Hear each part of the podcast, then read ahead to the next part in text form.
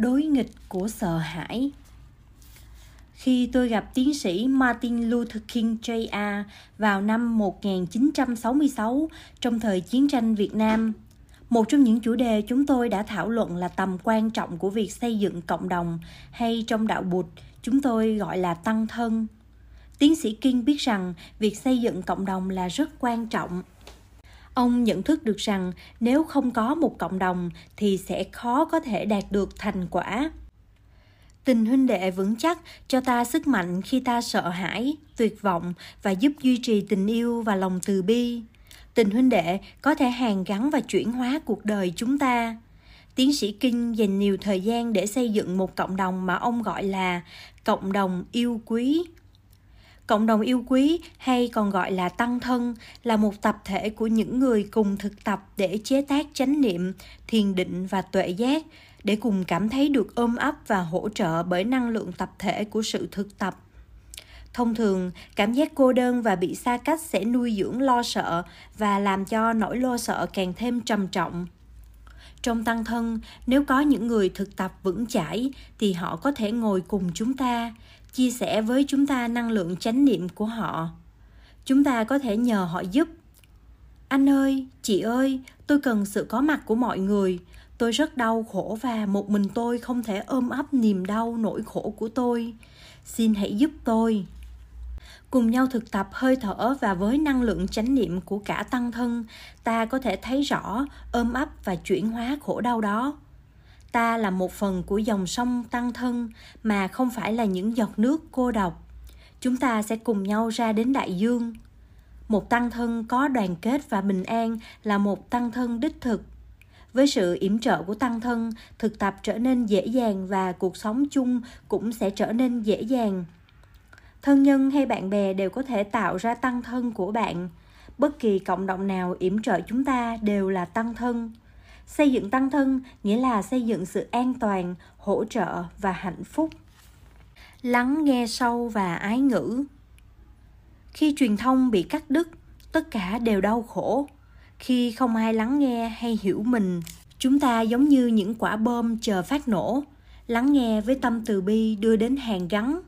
Đôi khi chỉ 10 phút lắng nghe sâu cũng đủ để mang lại chuyển hóa và nụ cười nhiều người trong chúng ta đã đánh mất khả năng lắng nghe và sử dụng ái ngữ. Không ai còn khả năng lắng nghe người khác. Vì vậy, chúng ta cảm thấy rất cô đơn ở ngay chính trong gia đình. Chúng ta đi gặp bác sĩ tâm lý và hy vọng rằng họ có thể lắng nghe chúng ta. Nhưng nhiều bác sĩ cũng đau khổ sâu sắc bên trong. Đôi khi họ không thể lắng nghe sâu như họ muốn. Vì vậy, nếu yêu ai đó, chúng ta cần rèn luyện khả năng lắng nghe sâu chúng ta cần rèn luyện ái ngữ. Chúng ta đã đánh mất khả năng nói một cách bình tĩnh. Chúng ta dễ dàng bị kích động. Mỗi khi mở miệng, chúng ta luôn nói lời cay đắng. Chúng ta đánh mất khả năng nói lời từ ái. Thiếu khả năng này, chúng ta không thể khôi phục sự hòa hợp, tình yêu và hạnh phúc. Trong đạo bụt, có các vị bồ tát. Bồ tát là những bậc trí tuệ và từ bi nguyện ở lại thế gian để làm vơi bớt nỗi khổ của mọi người bồ tát quán thế âm có khả năng lắng nghe với từ bi và sự có mặt tuyệt vời. Ngài có thể lắng nghe và thấu hiểu âm thanh của thế giới, tiếng than khóc thống khổ. Phải thực tập thở ra, thở vào trong chánh niệm để nuôi dưỡng tâm từ bi. Phải lắng nghe mà không khuyên răng hay phán xét. Hãy tự nhủ, mình đang lắng nghe chỉ vì mình muốn làm vơi bớt nỗi khổ của người ấy. Đây gọi là lắng nghe với tâm từ bi luôn luôn mở rộng lòng từ bi trong khi lắng nghe. Đó là nghệ thuật. Nếu đang nghe mà cơn giận hoặc sự bực bội nổi lên thì không thể tiếp tục lắng nghe sâu. Phải thực tập làm sao mà mỗi lần cơn giận hoặc sự bực bội nổi lên thì bạn có thể thở vào, thở ra trong chánh niệm và tiếp tục giữ lòng từ bi dù đối phương có nói gì, dù cách anh ta phán xét có nhiều bất công, dù anh ta lên án hay đổ lỗi, thì bạn vẫn tiếp tục ngồi yên, tiếp tục thở vào, thở ra. Nếu bạn không cảm thấy thoải mái, thấy mình không thể tiếp tục lắng nghe sâu với tâm từ bi, thì hãy nói cho đối phương biết. Anh ơi, mấy hôm nữa mình tiếp tục được không? Em cần làm mới bản thân, em cần thực tập để có thể lắng nghe anh một cách tốt nhất rồi tiếp tục thực tập thiền hành, theo dõi hơi thở chánh niệm, ngồi thiền để phục hồi khả năng lắng nghe với tâm từ bi. Thiền hành cùng tăng thân. Thiền hành cùng với tăng thân là một thực tập tuyệt vời. Khi cùng nhau thiền hành, chúng ta cảm thấy mình được năng lượng tập thể nâng đỡ. Nên bắt đầu thiền hành cùng một nhóm để được hỗ trợ bạn có thể mời một người bạn đi với bạn, hoặc bạn có thể cầm tay một em bé và dẫn bé cùng đi. Để thực tập chánh niệm trong khi đi một mình, bạn có thể ký giao kèo với chiếc cầu thang. Bạn cam kết rằng bạn sẽ luôn lên xuống cầu thang trong chánh niệm, đi những bước rất vững chãi. Nếu trong lúc đi, bạn nhận thấy có một bước đi không thể hiện sự có mặt đích thực của mình, thì bạn bước xuống và đi lại nếu bạn có thể thành công với chiếc cầu thang đó, thì dù đi đâu, bạn cũng có thể an trú trong giây phút hiện tại. Bạn cũng có thể ký giao kèo với một quãng đường nào đó, như là từ bàn làm việc tới nhà vệ sinh, và phát nguyện rằng bạn sẽ đi quãng đường đó với từng bước chân vững chãi và chánh niệm. Nếu không, bạn sẽ quay về và đi lại đây là một cách tuyệt vời để học cách sống sâu sắc trong từng khoảnh khắc của cuộc đời mà không bị năng lượng thói quen cuốn đi. Hãy bước đi bằng chân, không phải bằng đầu. Hãy chú ý vào đôi chân và bước đi. Hãy bước làm sao để niềm vui và cuộc sống thực sự biểu hiện ngay bây giờ và ở đây. Khi thiền hành thành một nhóm, chúng ta chế tác năng lượng chánh niệm và an bình tập thể để nuôi dưỡng và trị liệu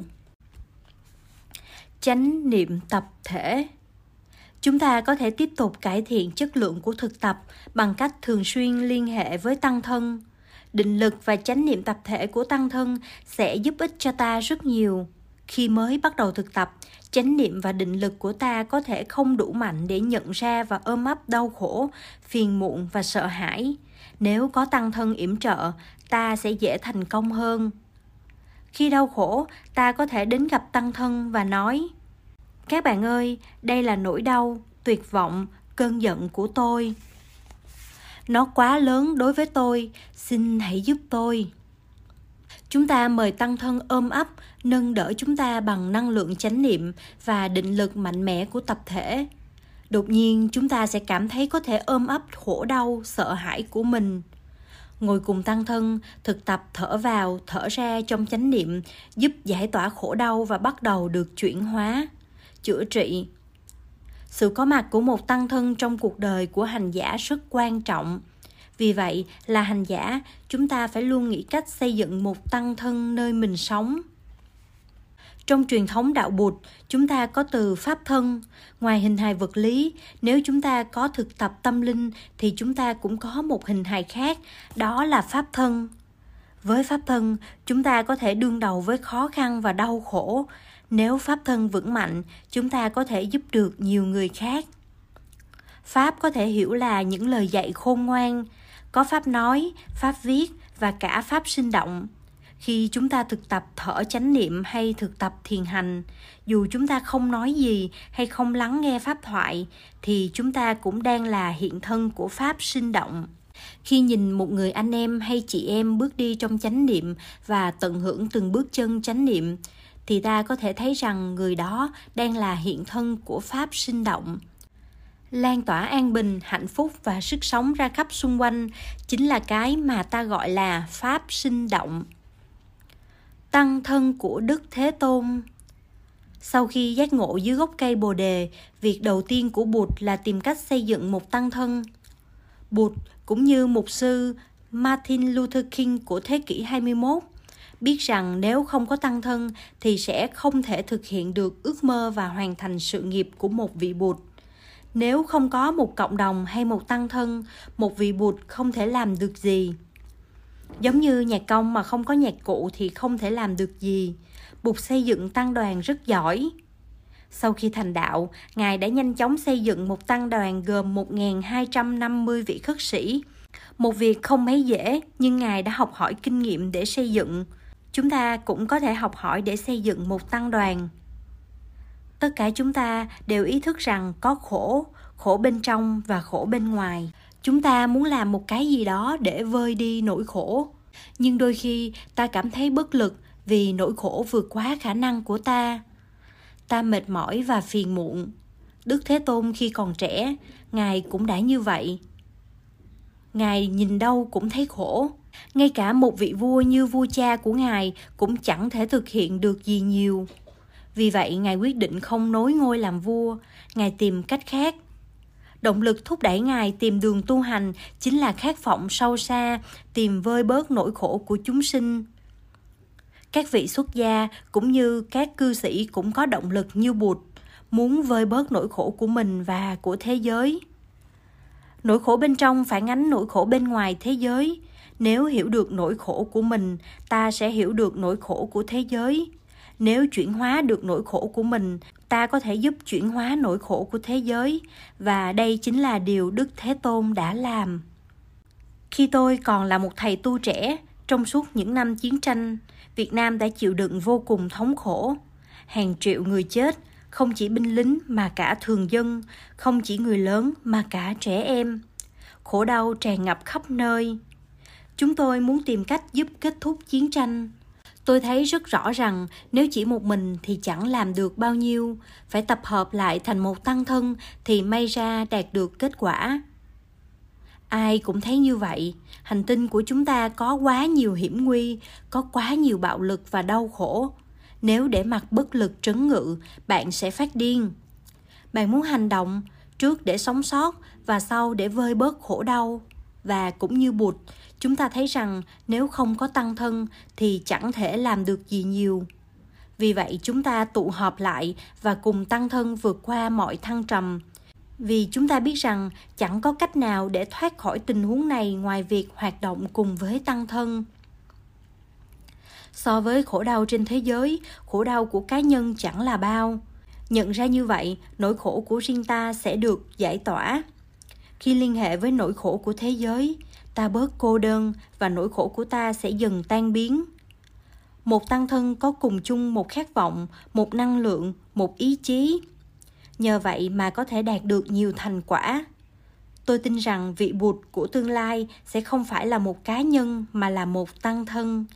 Chỉ có một vị bụt thì không đủ, phải có một tăng thân chúng ta phải đến với nhau để nuôi dưỡng niềm vui và tình nhân loại. Cùng nhau làm việc, cùng cười, cùng hát, chúng ta xây đắp hạnh phúc, cải thiện thân tâm và nuôi dưỡng khát vọng. Khát vọng càng lớn, chúng ta càng có khả năng đối mặt với khó khăn và cùng nhau giúp vơi bớt nỗi khổ trên thế giới. Chúng ta có được rất nhiều niềm vui khi cùng nhau làm việc như một tăng thân. Niềm vui kết hợp chúng ta và giúp chúng ta kết hợp thế giới không có niềm vui từ tình huynh đệ này, chúng ta không thể đi xa. Lòng từ ái không khác tình huynh đệ, hiểu và thương. Nó không phải tình yêu lứa đôi. Tình yêu lứa đôi không đủ. Tình yêu lứa đôi chỉ kéo dài trong một thời gian ngắn. Tình huynh đệ là một tình yêu bền vững, nâng đỡ ta và giúp ta thực hiện ước nguyện của đời mình phải ý thức rằng nếu không có tăng thân, không cùng sống trong chân tình, thì không thể giúp chuyển hóa sợ hãi và khổ đau của thế gian. Chúng ta nên thực tập hơi thở để giải tỏa căng thẳng và ôm ấp khổ đau. Khi có cảm giác sợ hãi, tức giận hay tuyệt vọng, chúng ta phải biết cách thực tập lắng nghe sâu, lắng nghe từ bi và ái ngữ để phục hồi truyền thông thực tập giúp chúng ta chuyển hóa đau khổ trong bản thân, trong gia đình, trong cộng đồng và trong thế giới, nhưng không dễ thực tập nếu không có tăng thân. Xây dựng tăng thân. Điều đầu tiên cần làm là tìm hiểu hiện trạng và tìm ra những thành viên để xây dựng tăng thân. Phải bắt đầu giống như đức thế tôn, không đợi khóa tu sau hay kỳ nghỉ hè sau, chúng ta phải tham gia một tăng thân hoặc xây dựng một tăng thân ngay bây giờ rồi chúng ta có thể tiếp tục thực tập đi trong chánh niệm, ngồi, thở, nghe chuông trong chánh niệm. Xây dựng tăng thân là một việc rất quan trọng và cao cả. Mỗi người chúng ta nên để tâm xây dựng tăng thân càng sớm càng tốt. Một tăng thân đích thực, một cộng đồng có thể chế tác tình huynh đệ, sự an bình và năng lượng chánh niệm. Nếu không có tăng thân ở gần hay thích hợp thì hãy xây dựng một tăng thân trong nhà bạn, trong thành phố của bạn và tạo ra một nơi nương tựa cho bạn, con cái, bạn bè, gia đình bạn. Năng lượng tập thể mạnh hơn năng lượng cá nhân và nếu bạn biết cách lợi dụng năng lượng này, bạn sẽ đủ sức mạnh để điều phục cảm xúc và không bị đau khổ nhấn chìm. Khi ném một hòn đá xuống sông, hòn đá dù rất nhỏ cũng chìm, nhưng một con thuyền có thể chở nhiều hòn đá nặng cũng vậy, chỉ một mình, bạn sẽ chìm xuống dòng sông đau khổ. Nhưng nếu có một tăng thân nâng đỡ và ôm ấp, thì bạn sẽ thoát nạn. Nhiều người đã được lợi lạc rất lớn từ năng lượng tập thể của tăng thân. Nếu thấy rằng tăng thân là vô cùng quý giá và cần thiết cho sự thực tập, thì hãy hết sức cố gắng tìm đến một nhóm người, một tăng thân để cùng thực tập và mọi người đều sẽ được lợi lạc tăng thân ấy là thuyền cứu mạng của bạn. Nếu thực tập tốt, bạn trở thành nơi nương tựa của chính mình và những người thân yêu. Nếu bạn biến gia đình bạn thành một tăng thân, thì những người khác có thể đến và nương tựa nơi gia đình bạn. Nếu bạn có thể tập hợp một vài gia đình tạo thành một tăng thân, và nếu nhóm bạn thực tập tốt, nó trở thành nơi nương tựa cho nhiều người khác. Ở trong một tăng thân, chúng ta như những giọt nước của một dòng sông tăng thân ôm ấp và chuyên chở nhận diện và chuyển hóa khổ đau.